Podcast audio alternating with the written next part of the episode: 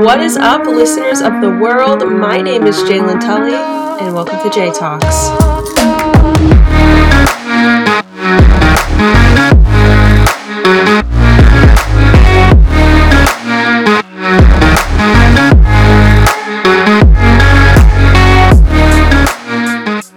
What is up, my faithful, faithful listeners? My name is Jalen Tully, and you're listening to another week of J Talks. Happy Black History Month. Happy Colin Kaepernick Appreciation Day, aka the Super Bowl. Happy Valentine's Day. This is going out on Valentine's Day. And on top of everything, happy impeachment day, because that is also happening this week. There's so much to quote unquote look forward to this week. There's so much happening this week. First, I do just want to say very, very quickly that I made a mistake last week when I was talking about AOC's story of her live stream.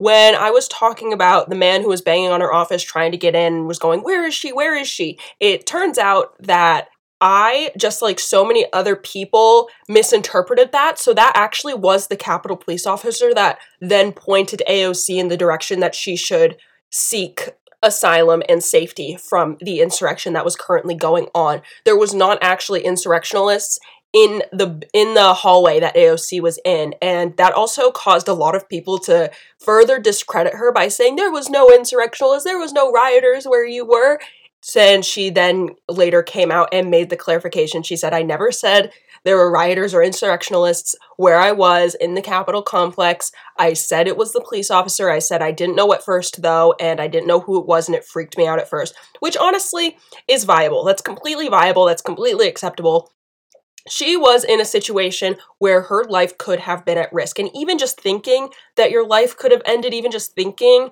that your health, safety, welfare is on the verge of being compromised, that alone is a terrifying thought. And I said it last week when we were talking about this, a lot of people don't really understand that or don't want to in this case. People actually took the liberty of gaslighting AOC so much and belittling and devaluing her emotions and feelings so much to the point where hashtag AOC lies and hashtag Alexandria Ocasio Smollett was trending. And that's a play on what happened in terms of Jussie Smollett, who, if you guys remember, was the black actor who actually staged him, I believe, getting assaulted and getting robbed. And it came out that it was all fake and it was all this big scandal and it was a huge deal a couple years ago. But it was a play on that as kind of a jab at her and saying that you made this up. This is not as bad as you said it was. You're making a bigger deal out of it than you need to. You're blindsiding people. You're tricking people. Same thing as what happened with the whole Jesse Smollett story. in case you thought that America was going to support women and their traumatic stories and experiences, you were wrong. Tricked ya. I said it last week. I don't want to spend too much time on this. I don't want to waste too much of this week's episode on this because I have so many other things that I would rather be talking about and so many other topics I want to talk about today. But overall, people's blatant disregard for others' feelings and for others' experiences and people who question the validity of other people's experiences, especially ones as traumatic as what happened on January 6th, I, I have no respect for you. Hands down, period, point blank. I have absolutely no respect for you. There's a time and a place to call people out on being over dramatic. There's a time and a place to call people out on making things up or over exaggerating things for their own personal gain. This is not a time for that. This is not a time for you to come out with your right wing conspiracy rhetoric bullshit and devalue the trauma that a woman experienced on January 6th when people actually fucking died. Um, not a time for that, not a place for that, and I have no respect for you if you do it. Next things next. Um, I just want to say something really, really quickly because the Super Bowl did happen and Tom Brady won another ring. Um, stop saying he's the greatest athlete of all time. Stop that shit. It's not true. You, you y'all know it's not true. So let me get this straight. Tom Brady, who's 43 years old and has won seven Super Bowl rings, is a better athlete than Simone Biles, who has 30 Olympic and World Championship medals, 23 of them being gold medals. This woman has three times the amount of Olympic and World gold medals than Tom Brady even has Super Bowl rings, not to mention while being 20 years his junior. And you're still gonna have the audacity to lie on her name like this and say that Tom Brady's the greatest athlete of all time. Miss me with that.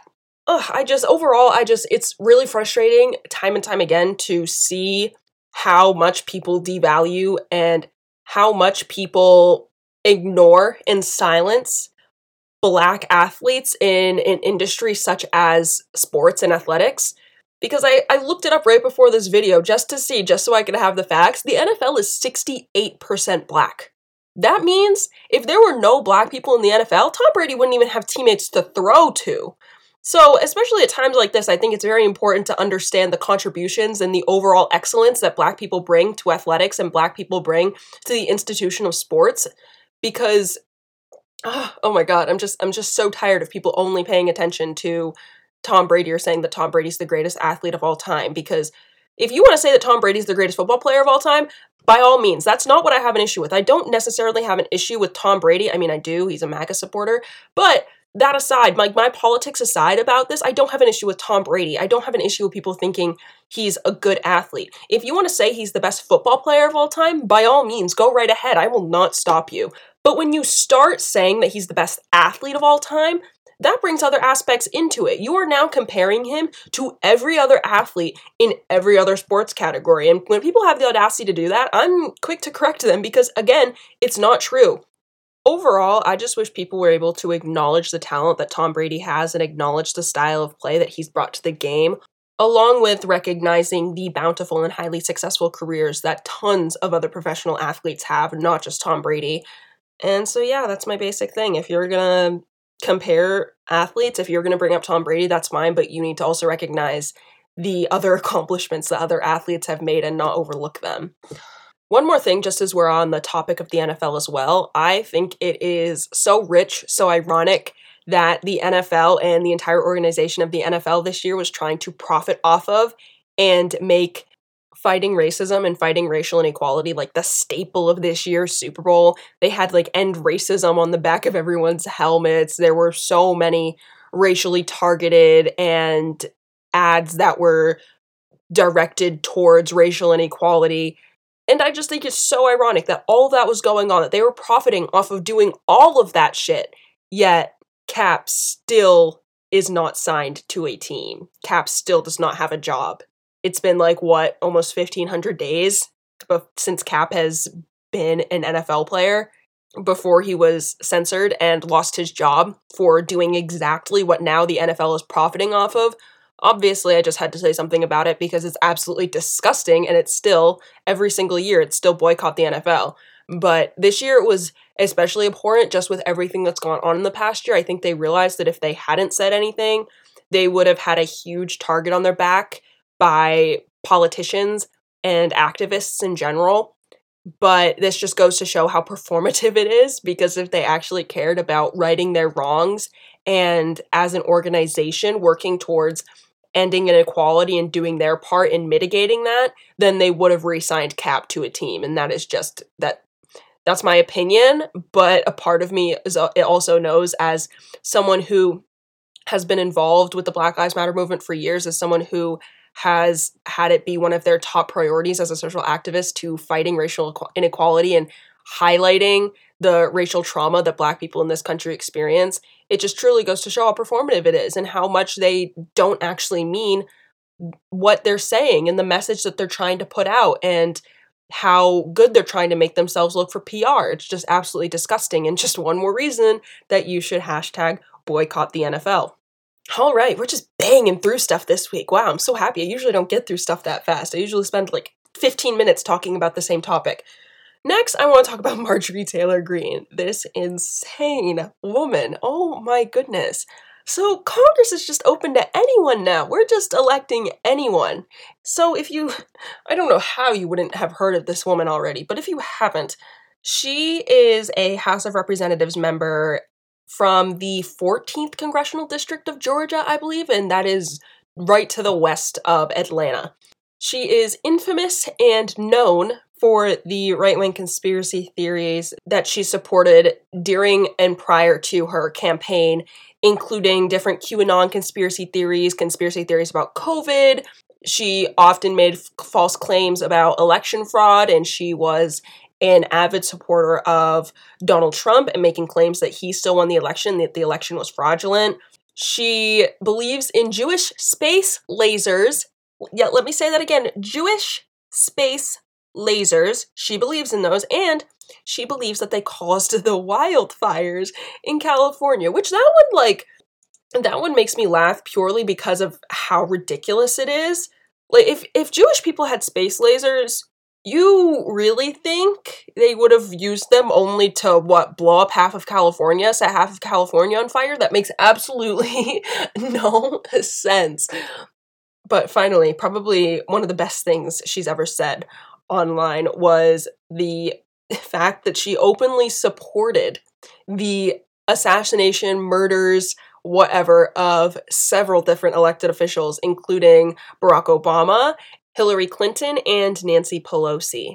I don't know where to start with this woman. I don't know if we should start with the fact that she even got into office in the first place. I don't know if we should start with the ridiculous conspiracies that she believes. I don't know if we should start with the fact that she was voted off of her committees, which if anything I think that's the worst idea ever. So let's just let's just go through all of it. Let's just hop around and talk about all of it. First off, the fact this woman even got elected in the first place. So she has no experience in politics, first things first. I believe I saw that she inherited a, a, construction company from her father, and she was an owner of a CrossFit gym before that. So obviously, this is definitely the type of person I want making laws in this country. And that might be a little bit of a confusing opinion that I hold because I have said it before that I want my policymakers, I want my lawmakers, I want my Congress people to resonate with working class people. I want them to be able to resonate with the average American. I want them to come from working class jobs. I want them to have had those experiences working the same jobs that, let's face it, the average American has to work, especially right now, especially during a pandemic. And I've been very clear about that. I've been very vocal about that, that I do want my elected officials to come from more of those humble beginnings. However, I don't think that Congress should be your very first elected position that you enter. I think that exactly what we've seen that opens the door for people, for crazy people like Marjorie Taylor Greene to just waltz right in and you know make her crazy claims and file articles of impeachment against Joe Biden his first day in office. I think that's absolutely ridiculous. And I think that there should be like stepping stones that you take and you work your way up to being an elected position that high like maybe maybe run for your city council first maybe run for mayor maybe run as like a selectman? I don't know why we allowed this woman to just hop right into the congress train and just assume that this was the role that was meant for her right out of the gate but i think that's the first problem. Second problem the fact that she was even able to win with the crazy things that she believes. Even though Georgia turned blue this year, even though Georgia elected not one but two Democratic senators this year, in terms of its white population, Georgia's still a very red state, still a very Republican state.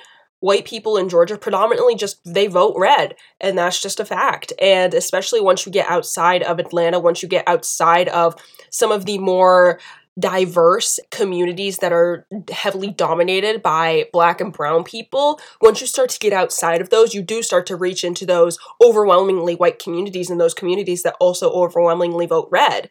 So I'm sure with the conspiracy theories that she shared on Facebook prior to her election, I'm sure that the stuff that she believed and the stuff that she posted and the stuff that she publicly said, the way that she attacked her opponents, the way that she attacked members of Congress who came from different religious or racial and ethnic backgrounds, that probably resonated with a lot of the white Georgia population. That probably resonated with a lot of people who predominantly vote red in Georgia because I'm sure a lot of those people also believe the same things and hold and harness the same opinions that she does. So I'm sure in terms of that, that's probably what got her elected are those outlandish positions because I'm I'm sure they saw, oh my god, this woman believes that the election was fraudulent. This woman you know, thinks that all of these elites, that all of these Democrats, that Obama, that Ilhan Omar, that AOC, that and Nancy Pelosi, that they're corrupt, that they need to leave, and like maybe if we elect her, she'll work on making that happen.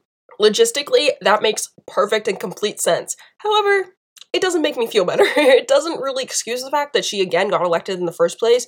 She was running against oh, I think like a dozen other people. And the fact that she won out of that is it really does raise alarms as to what we need to change in terms of in terms of our election process in America and what we need to change in terms of our vetting process in America when it comes to people who are going to be running for public office, especially a public office that is as high standing and as respected as Congress. I I know I already said it, but I think the fact that she even got elected in the first place points to a much larger and systemic issue, much like I think that the election of number 45 points to a much larger and systemic issue. But that's not exactly what I want to talk about today. I want to talk about this woman in particular, including her crazy conspiracy theories, which I want to talk about next. So I know I already went through over a couple of them. Um, the Jewish space lasers. I know it shouldn't be funny, but can we be honest? It, it is. She also holds the oh so classic conservative conspiracy theory that the Democrats and the elites are running a pedophilia sex trafficking ring and making child sacrifices, blood sacrifices, which so reasonable, such a normal thing to think, obviously. She also believes that school shootings are a myth, that they are staged. She believes that Sandy Hook was staged. She believes that Parkland was staged, with it, which is absolutely disgusting. I am appalled that that alone did not discredit her reputation or ruin her reputation enough to the point where she did not win this elected position and be able to run for public office. And on top of the disgusting things she already believes regarding school shootings in this country, a video actually surfaced recently of her harassing and following David Hogg, which is who is a survivor of the Parkland school shooting and has always been an ad, a very outspoken advocate of gun reform and gun violence. But in the video, she was following him down the street, berating him with questions about how the, the school shooting was faked, if he was a paid crisis actor, like all of this disgusting, disgusting nonsense. Um, on top of that, she also believes in that 9 11 was an inside job, that 9 11 was faked. And her conspiracy theories aside, she also just in general holds disgusting, disgusting, and violent beliefs. She has posted pictures of her holding a semi automatic rifle next to the faces of several congresswomen and congresspeople of color with using divisive, aggressive, and potentially race baiting language, making them seem like they are enemies of this country and that they have all of the wrong intentions when it comes to making policy. She has also been very outspoken when it comes to calling for the execution and assassinations of several different elected officials, including Hillary Clinton, Barack Obama, Nancy Pelosi, and John Kerry. When they held the trial and voted to remove her from her committees, she stood up and she denounced some, most, not as many as she probably should have, of these beliefs and stood up and said that she did not believe them. She school shootings are absolutely real. 9/11 absolutely happened. And if, if you watched the video, if you heard her talking, you you could tell it was complete BS. You can tell, you can read someone's language, you can listen to someone's voice, and you can hear the sincerity that courses throughout someone when they are truly sorry for what they've done, when they truly do not believe and do not subscribe to former past beliefs or do not try and justify former past mistakes. You can tell when someone's being genuine about stuff like that and she just wasn't. She she wasn't and I'm not going to sit here and argue with anyone over that because you can blatantly tell in that video that she does not regret or feel sorry for or has probably changed any of those beliefs. Whether or not she's changed her beliefs or altered her beliefs is beyond me, but I can tell it at the very least that she's not sorry. And it's insane. The Republicans, the conservative lawmakers who are okay accepting her into their party, who are okay saying that she subscribes to their party and openly associating themselves with this woman. Because, let's face it, these were the same people that just, what, a month ago, less than a month ago, were calling for unity in this country. They, we can't convict Donald Trump. We can't impeach Donald Trump again. We need unity. And yet they're okay having a woman in Congress who has been so open and honest about her want to assassinate her fellow members of Congress. How do you unify with someone like that? I know I've said it before, but how, how do you unify with someone who wants to kill you? That would be like looking at a deer who is currently being hunted by someone and saying, You just need to unify. You just need to unify and all of this nonsense will go away. And the deer knows that's not true, the hunter knows that's not true, and yet everyone is still standing around this hunter and this deer telling them that they should just unify and that the deer should just be okay with letting the hunter kill it. That's exactly what's happening right now. So I think the Democrats did the right thing by removing this woman from her committees and removing any power that she had. Although then again, now that I'm thinking about it, and when I've really had time to like sit down and think it through, I don't see how this is a punishment because she's to have less responsibility and still be making the same amount of money. That's like telling someone they don't need to work night shifts anymore even though they weren't getting paid in the first place. Like you think that's to be a punishment for that person? Also, the last thing you want to do is give a crazy person time to be crazy. And she she said this. She even hopped on Twitter and she said, "Democrats, this is the worst possible thing you could have done is give me time." Like like, like it was a threat. This woman is hopping on Twitter at 12 hours after she got kicked off of her house committees and is making veiled and coded threats on Twitter that now she just has more time. I just, I don't understand.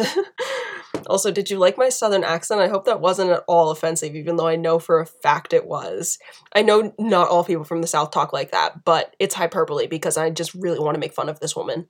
On a serious note, overall, I think this woman truly represents the worst of America. I think she represents the people who stormed the Capitol on January 6th. I think she represents the people who openly and with pride denounce and devalue and target and harass and oppress people of color, Muslims, black people, gay people, immigrants.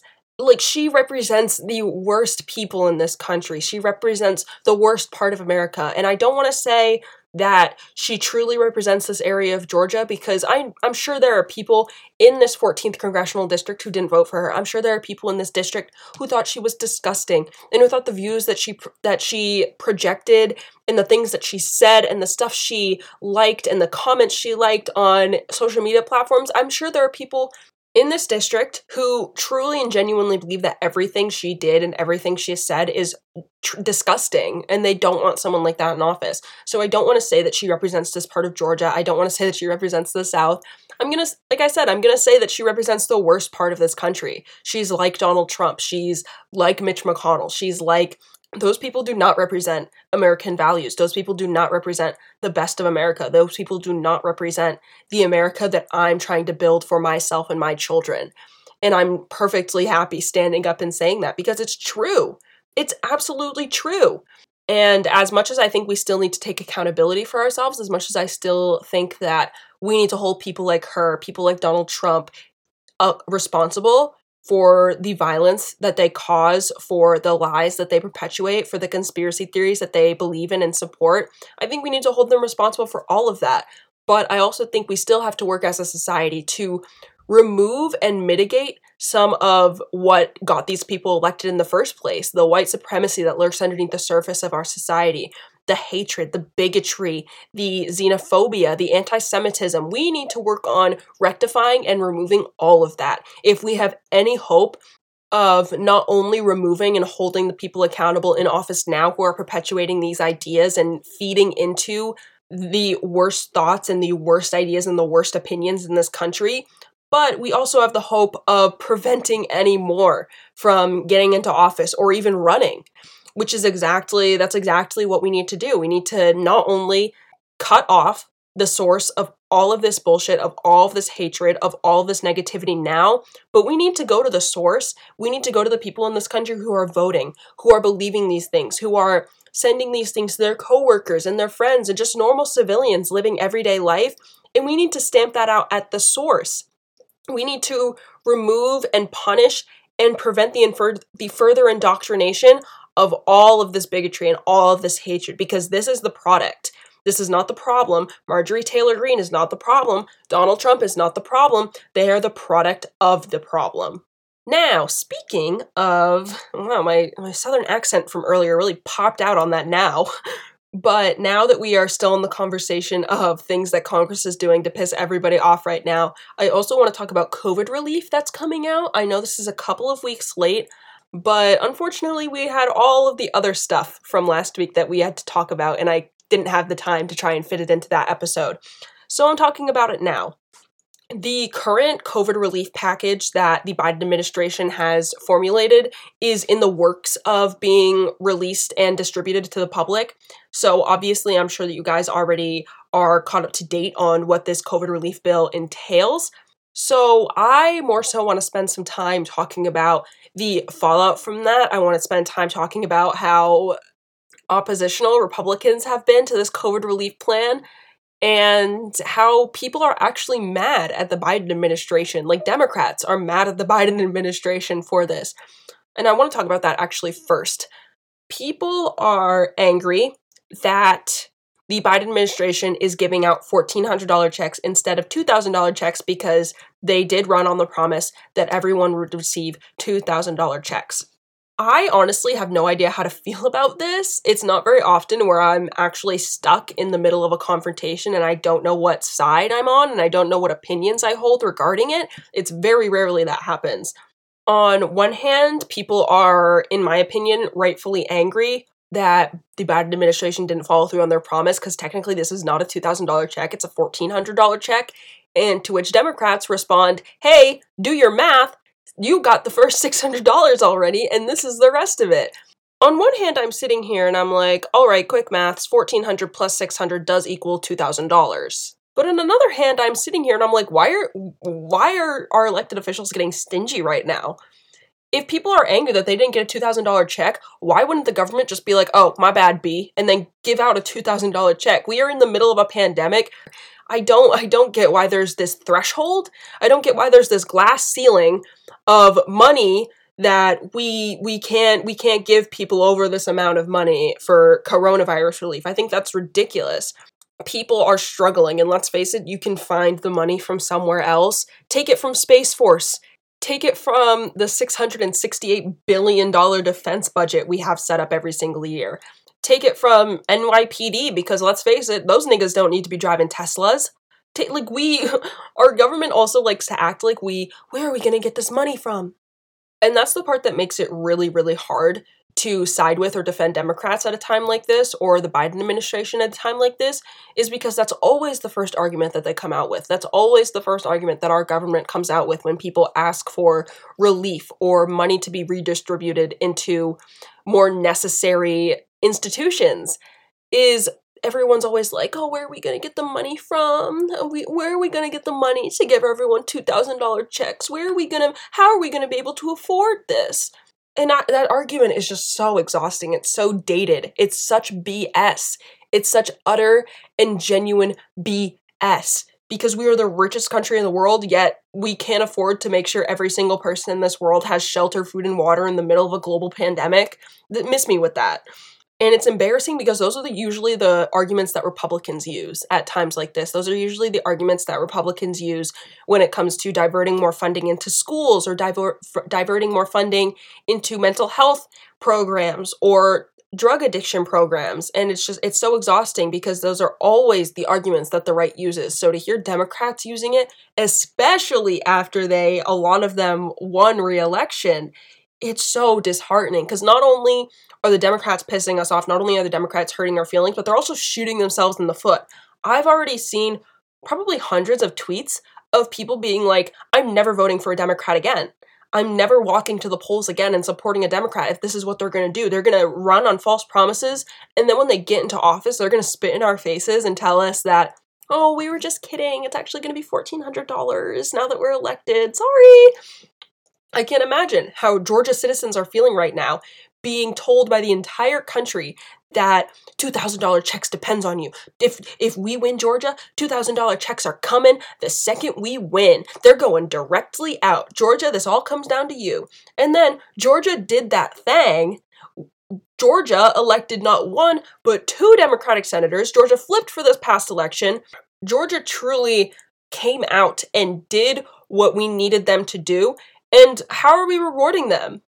How how are we showing them that they should continue to vote Democrat and keep the state of Georgia blue? We're not doing anything for those people.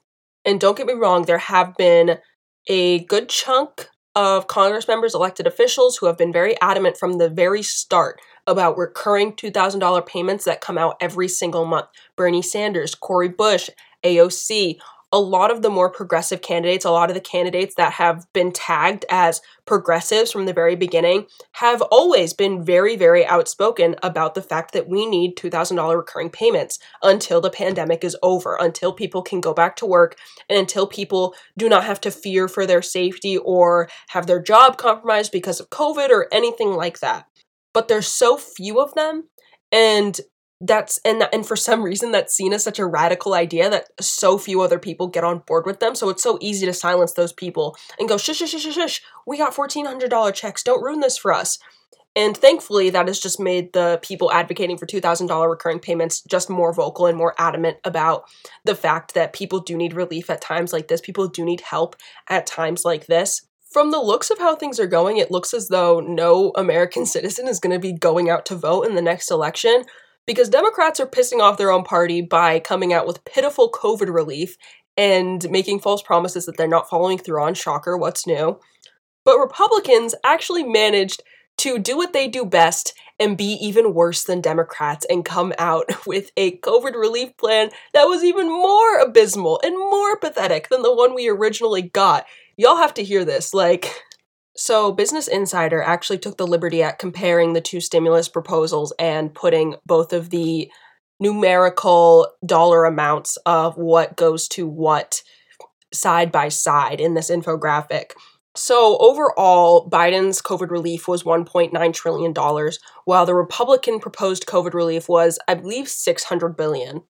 So, Biden's plan there will be $1,400 stimulus checks, $400 federal unemployment benefits that last through September, which is incredible.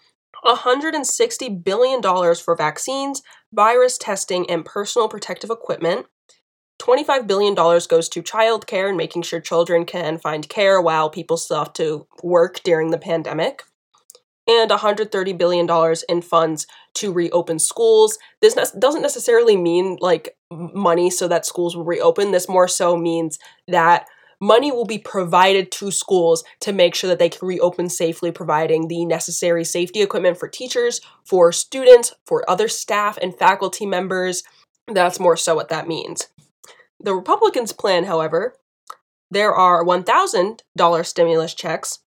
There is $300 federal unemployment benefits through June 30th, $160 billion for vaccines, virus testing, and personal protective equipment. This is the same on both sides. $20 billion will go to childcare and a mere 20 billion will go to reopen schools. I don't know how someone can look at this proposal, no matter your political party, no matter if you're Democrat or Republican, and look at this and nod your head and go, yeah, I'm still gonna go to the polls and vote red. Like, I, it's so blatantly obvious that Republicans don't care about you. I don't know don't get me wrong, like Democrats also have their own issues. Democrats are also pissing off their own party with not holding up their end of the bargain and just giving people $2,000 checks. But if we're comparing here, I don't know about you, but if it was up to me, I'd prefer to get $1,400 over a thousand. Maybe I'm just delusional. Maybe I'm just, you know, a hopeless snowflake leftist. But I overall like these plans are like non-comparable. Like there are astronomical differences in the amount in the amount of relief that these could provide due to the billion dollar difference in money going into some of these institutions. 130 billion dollars versus 20 billion dollars to reopen schools. Which of those do you think will be more effective at reopening schools safely? $1400 over $1000. Which of those do you think will provide better and long and longer lasting relief to American citizens. $400 unemployment versus $300 unemployment. Which of those do you think is again going to make it so that people are able to survive during this pandemic and not have to worry so much about how they're going to afford to live, how they're going to afford to go grocery shopping, how they're going to afford to pay rent or pay for their children? $25 billion in childcare versus $20 million in childcare that $5 billion difference could literally be the difference about whether or not a mother has to make the decision of whether she's going to go to work and pay her bills and make sure there's still a roof over her and her child's head, or whether she's going to be able to stay home and take care of her child. And this was not included in the infographic, but I also do just want to say this now because this is a huge component of Biden's proposal. Is him wanting to raise the minimum wage to $15 an hour, which is a quote unquote livable wage, even though if wages correlated with inflation, we would actually be at a $24 an hour minimum wage, but that's besides the point. While Biden wants to include that in his COVID relief proposal, Republicans are wanting to remove that from his COVID relief proposal. I know I've already said it, and I know I probably sound so redundant, but I don't know how, as an American, you can look at those two proposals. You can look at the blatant and astronomical difference between those two COVID relief stimulus proposals and say, yeah, I, I still openly and wholeheartedly support Republicans. It's so blatantly obvious that they don't care if you survive in this pandemic. And it's so blatantly obvious that even if you do survive, they don't care if you can do it in a livable and manageable and affordable way. They don't care if you get kicked out of your apartment next month. They don't care if your child hasn't eaten in four days because you don't even have the lights on in your home and you can't afford to go out and buy food. They don't care if your child is currently failing school because they don't have the necessary technology or equipment to continue doing it at home and remotely. They don't care about this stuff. They just care that you still will take your ass to the polls every November and make the conscious decision to vote for them. They don't care if you love them, they don't care if you hate them, they don't care if you survive. They only care about their reelection chances. They only care about their ability to maintain, hold, or social climb their way up the political ladder so that they can achieve more power. And honestly, as much as it pains me to say it, a lot of the Democrats are also that same exact way. And if we're able to see through that, if we're able to see this and we're able to look at stimulus bills like these, not just the Republican one, but both of them, and we're able to look at this and say, hmm, these people obviously do not care about us as much as they say they do. Maybe we should go out and find people who actually do resonate with the working class experience, who actually do know what it's like to worry about where your next meal is coming from, worry about how you're going to pay your rent at the first of the month. We need people in office who understand what these things are like because those are going to be the people that care about what these things are like and those are going to be the people who are on the Senate floor, on the House floor fighting for the relief that people actually need. Last but certainly not least before I clock out of this week's episode, I did want to touch base on and talk about the impeachment trial because that did start this week and is going to be progressing probably through next week. So, in next week's podcast episode, I'm also going to be just giving a quick progress update on the impeachment trial. But it has started this week, and holy crap, I don't know if you guys have been following it a lot and have been, you know, watching some of the testimonies, watching some of the evidence that's coming to light, but there is there's a lot to talk about and I've said it before, so it's not going to be like super surprising, and I don't want to talk about it too, too much.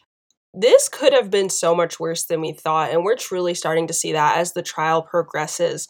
But I'll get to that. First, I want to talk about the fact that when the initial vote came out to even determine if the initial trial and if the trial itself was constitutional, given that former President Donald Trump is no longer in office and holding that presidential position, it was 56 to 44, I believe. One of the Republican senators had actually been swayed because the original predicted vote of that was 55 45. But that still means that 44 of our senators, 44 of our nation's senators, almost half, thought that this impeachment trial shouldn't take place just because Trump left office. Which that is the most that's ridiculous. That's absolutely abhorrent. Not only are they violating their oath of office by not upholding the most basic tenets of the Constitution, but what kind of logic is that? Imagine if a doctor was performing horrendous malpractice and they retired before they got tried and when they went to court people were like, "Well, he's not a doctor anymore, so we can't we can't press these charges. We can't try him for the malpractice that he participated in and the unnecessary stress and pain that he caused patients while he was practicing, that would be absolutely ridiculous. And quite frankly, that's not how our legal system works. So, overall, I don't really understand that. Uh, from a legal standpoint, that really doesn't make sense. That really doesn't hold a lot of weight. It's, I, I said it earlier in this video, it's a, it's a political thing. Republicans want to hold on to Trump. They want to hold on to Trumpism, not because they necessarily believe in his views, not because they necessarily support the person or politician he is, but because they want to hold on to his base, because they want to attract to the people who voted for them because they want those individuals to then take themselves to the polls and in turn vote for these senators when they run for reelection or when they run for a higher up office, such as president in the future. It's selfish, it's corrupt, it's all in all just disgusting and indicative of the type of people that these individuals are. And it's even more disgusting that we probably won't see a conviction of this man despite all of the evidence, despite all of the video evidence and the unseen video footage that's coming out right now. And we're truly seeing how dangerous this was for certain people. We're truly seeing how bad this could have been for not just Democrats, not just Nancy Pelosi, not just Mike Pence, but anyone, anyone who would have been caught in the line of fire, any senator who miss who could have missed a signal or gone down the wrong hallway or not known that what was going on when it was going on. I also will be leaving in this week's episode description a link that will take you to a video posted by the New York Times. I'm not a huge fan of the New York Times myself, but this is probably one of the best videos from the trial that I've seen. It has actual not before seen video footage from January 6th and the video is centered around Stacey Plaskett, who is a House representative from the US Virgin Islands. The video centers around her testimony specifically and the video evidence that she brings forward. At the beginning of the video, it started with her actually playing recordings for the Senate floor, and those recordings were radio recordings from that day. And they were they were eerie, they were uncomfortable to listen to because it was pretty much that the officers knew that they were overpowered. The officers were trying to ask for backup. They were clearly distressed. They clearly knew that they were outnumbered. They clearly knew that this was probably not a fight that they were going to win. And to hear that in real time, to actually hear the fear in police's voice, to actually hear how sincere and real this was for the people who were there, for me personally, it truly goes to show how I think that there needs to be more personal accounts that come out. I said it last week when we talked about AOC and her Instagram live that came out. I think there needs to be more personal stories that are coming out. I think there needs to be more people talking about this. Even the pre-trial testimonies that were going on with Jamie Raskin, whose testimony, by the way, was absolutely gut wrenching. At least it should have been if you, you know, have a soul he was talking about how just the previous day to January 6th, he had actually had to bury his son. And his daughter was talking about how she didn't want to go, she didn't want him to go, but he was adamant that he had to because it was such an important vote because they were certifying the results of the past election. And so he convinced his daughter and his son in law to come with him and to not only yourself be in a compromised situation where your safety, your health, your life is potentially at risk, but also to have your family there with you, to have a person that you love more than anything, to have a person that you would do anything for there with you in fear of their life, in fear of your life. I, I couldn't imagine. And the most heartbreaking part of his testimony was he was talking about how this was a freak freak accident, it wouldn't happen again, and how you know she she could come to the Capitol again, and she apparently looked at him and said, "Dad, I don't want to come to the Capitol again," and that that upsets me because you have someone's a representative's daughter who doesn't even want to go back to the Capitol building. She doesn't have to work there. She doesn't have a personal connection there. She is not being forced to go back into that same building and relive those traumas every single day. She was not even a representative. She was not even a senator. She didn't even potentially have her life on the line. And she was scared enough and traumatized enough to the point that she doesn't want to go back there despite the line of work that her father does. I don't even want to try and begin imagining how traumatic, how terrifying it is for representatives and elected officials like AOC, like Nancy Pelosi, like people who genuinely had had their lives put at risk on that day. And now they have to go back and they have to go back to work and be reminded almost every single day that people in this country want to and are actively seeking out ways to cause them harm or violate their right to life.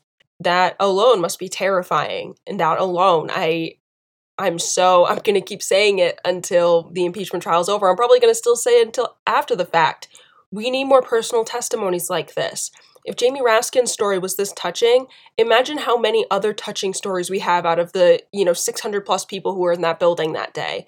Imagine how many more heartfelt, imagine how many more gut wrenching, imagine how many more heartbreaking or terrifying stories there are to tell, not just from elected officials, not just from people we voted for, but like AOC said in her live stream, from the janitors, from the custodial staff, from the staffers who were there, from the people who work behind the scenes to make sure that building runs smoothly every single day, and who are, quite frankly, most of the time forgotten about. I've been like jumping around. I apologize. I'm gonna try to jump back into the actual trial. Um, the video then goes on, the video that I'm talking about that I'm going to share in the description, the video then goes on to show actual video footage from that day from inside the Capitol building.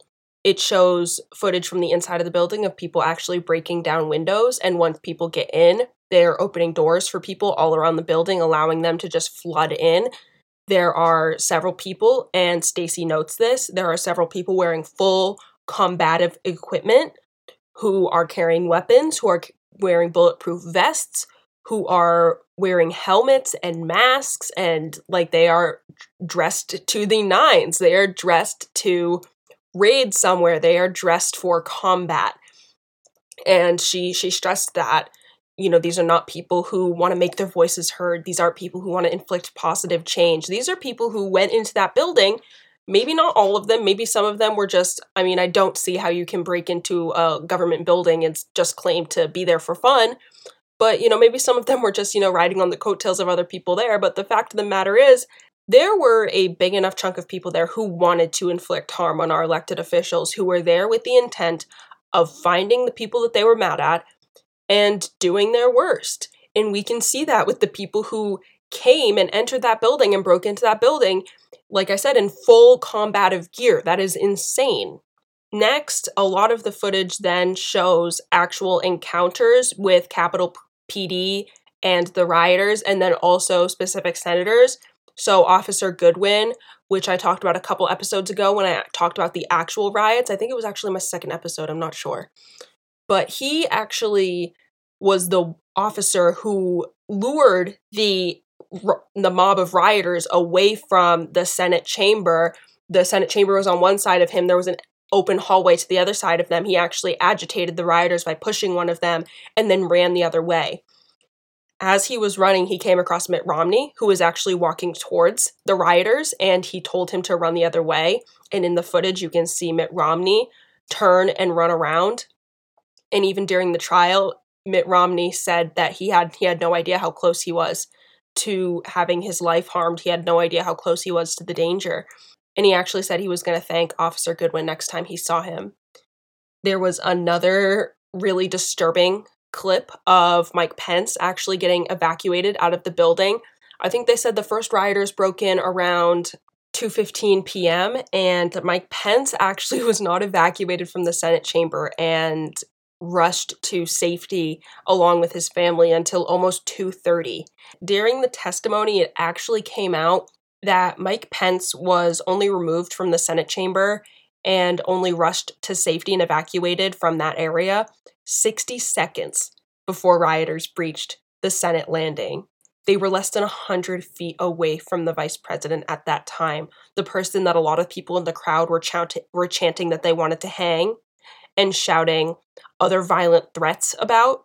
And keep in mind, I don't even like Mike Pence. I think he's a garbage human being with quite frankly, garbage opinions. He's homophobic, he's ignorant, he has some of the most dated religious views that I've ever heard. But that doesn't change the fact that he was our vice president. And despite the fact that I disagree with Mike Pence on the most fundamental and basic political and social issues, that doesn't change the fact that, like I said, he is our vice president. He, he was at least. And to me, at least, I feel like that brings up such a pressing point about the true intolerance that comes from the right because I know in the past I've talked about the divide that has widened and become more cavernous between the right and the left. But part of that divide and part of the symptoms of that divide getting wider was I feel like a lot of rhetoric coming from the right targeted at the left, saying that the left is intolerant, that just because you vote for Trump, just because you're a Republican, doesn't automatically mean you're racist or you're stupid or your opinions have to change. The left paints you as a terrorist if you vote for Trump, that the left is so intolerant, that the left is this, that, and the other thing. And I think it's so telling that that comes from the party where a group of people who subscribe to that very same party just a month ago stormed our Capitol building with the intent of harming people who, what, hold different beliefs than they do? Who didn't want to overturn the election? People took it upon themselves to travel from all over the country and bring their guns, bring their weapons, bring their combat gear with the intention of entering our Capitol building and potentially harming people who didn't give them what they wanted, who didn't make Trump our everlasting reigning president. It's ridiculous. I'm so tired of all of this toxic and empty rhetoric coming from the right about how intolerant the left are, how intolerant and how hateful and how spiteful the left are. A whole bunch of mess is trending on Twitter because some girl who stars in The Mandalorian posted some right wing rhetoric on her Instagram story about how she was comparing being a Jewish person in Nazi Germany during the Holocaust was like being a modern day Republican in America. Like, I, I don't even know how Republicans can get away with peddling this bullshit, especially after, like I just said, people who subscribe to their own party, people who take themselves to the polls and vote Republican every single time, are not only doing stuff like this and participating in violent actions and violent demonstrations, such as the one that took place on January 6th, but they're also excusing this stuff. They're also excusing this violence and they're making excuses for it and they're justifying it. I always knew the calls for unity, I always knew the calls for tolerance from the right were empty and they were baseless, and it was just because those people did not want to have to take accountability for their role in all of this. But even now, it's just even more, it's just even more empty to me because these people were entering that building hoping to cause harm to someone who subscribe to their own political party. These people don't care about tolerance. These people don't care about getting along with people from the left. They don't care about making an anti racist society. They don't care about making the society a safe place for marginalized people. They don't care about unity. They don't care about getting along with people who think differently than they are. They care about getting what they want. They care about keeping America white. They care about keeping America an America that looks like what they want America to look like.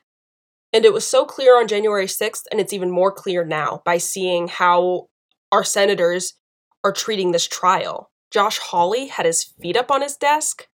There were so many other senators who were just rifling through random paperwork or just completely disregarding what was actually going on in the trial. These people don't care about justice. These people don't care about unity because unity starts with accountability. I am fully and completely aware that this is such a bad and awkward time to end this week's episode, but I've just come to notice that I've been talking now for almost 53 minutes, and I feel like you guys deserve some sort of break. so, with that being said, we're definitely going to touch more on all of this next week, along with a plethora of other enthralling, intriguing, and overall important topics. But with that being said, our time on this episode has come to a close. Finally, I know it's taken forever. I've said it every single time before now. You guys already know the drill. You already know what I'm going to say. If you enjoyed this week's episode, if you enjoy the podcast, if you enjoy what I'm doing here, please, please, please subscribe for weekly episodes that come out every Sunday. It helps so much. Also, be sure to reference this podcast to a friend, someone else who you think would enjoy it. Also, be sure to interact with and follow me on all of my social media platforms. All of my handles are just at Jalen Tully. And as always, the most important part of any episode I say, please be sure to walk away from this episode, put down your device, put down your headphones, whatever you're listening to this on, and go out into the world and be ready to educate often, learn freely, and always love equally. Thank you so much, guys, for tuning in, and always take care.